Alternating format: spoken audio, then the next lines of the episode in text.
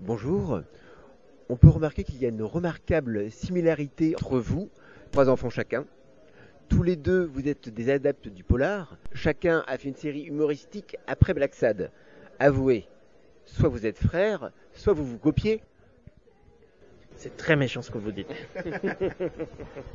non, on n'est pas frères. On, on est dans la même longueur d'onde, on va dire.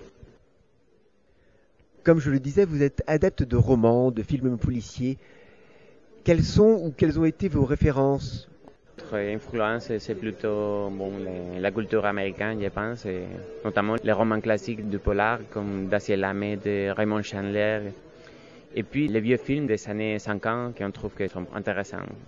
Et par contre, Black Sad, l'origine vient aussi de la bande dessinée hispanique. C'est une bande dessinée espagnole parce que les deux auteurs sont espagnols, mais de toute façon, c'est dans un sens plus large, je dirais, c'est une bande dessinée européenne avec des influences euh, effectivement américaines dans, dans, dans la narration, dans le dessin. On est tous une synthèse de nos influences et je pense que Black Sad synthétise beaucoup de nos influences en termes de, culture, de lecture, de films, de, de BD, d'illustration, de plein de choses. Tout au long de la production de Black Sad, ou plutôt de la série, on sent que la musique est très présente. Vous deux d'ailleurs, vous êtes mélomane. D'ailleurs, vous, Guarnido, vous êtes même musicien. Je gratouille un amateur. C'est pas être musicien, ça. Vous, vous pratiquez le rock, alors que vous, Juan, vous, c'est plutôt le jazz. Oui, j'aime bien le jazz, mais c'est pas mon musique préférée. J'adore euh, plutôt les, les blues et le rock. On a trouvé que l'ambiance jazzy, c'est très intéressant. euh, Ça colle très bien avec l'univers polar et c'est pour ça qu'on on l'a mis en en avant dans la série. Mais, mais sinon, c'est pas mon coup de cœur musical. Chaque titre d'album fait référence à une couleur dominante. Est-ce un défi à la rendre visible dans les pages, dans l'ambiance? Euh, non, c'est venu comme ça, tout simplement de façon très naturelle. C'est à partir du troisième tome qu'on s'est rendu compte qu'effectivement, bah, on avait fait une couverture noire avec un titre qui faisait référence au noir, à l'ombre. Euh, On avait fait une couverture blanche avec un titre qui faisait allusion au blanc. Et le troisième, bah voilà, c'est venu tout seul.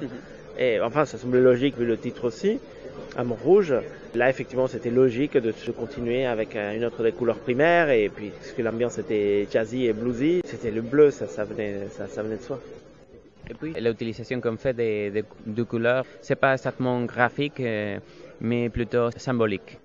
Ça veut dire que dans les premiers tomes, c'est la présentation d'un univers polaire, donc ça va de soi que ça doit être noir. Puis le deuxième, c'est le blanc, c'est la question raciale, et voilà, c'est l'hiver. Et puis le troisième, la sociale, toute l'affaire avec les communistes, voilà. Et puis euh, maintenant, avec le temps 4, c'est le blues, l'ambiance le plus nocturne qu'on a utilisé. Donc euh, c'est ça le but d'utiliser les couleurs. Juan, vous dessinez? On a des exemples sur votre blog. À quand la mise en pratique? J'aimerais bien. Moi, euh, je suis dessinateur de dessin animé. C'est un métier dur quand même, mais pas si dur que devenir un auteur BD. Faire de la BD, c'est très difficile. Il faut avoir des niveaux comme dessinateur et je pense que pour moi, c'est un peu dur quand même. Qu'en pensez-vous, Juanjo Vous pensez pas qu'il pourrait faire un album?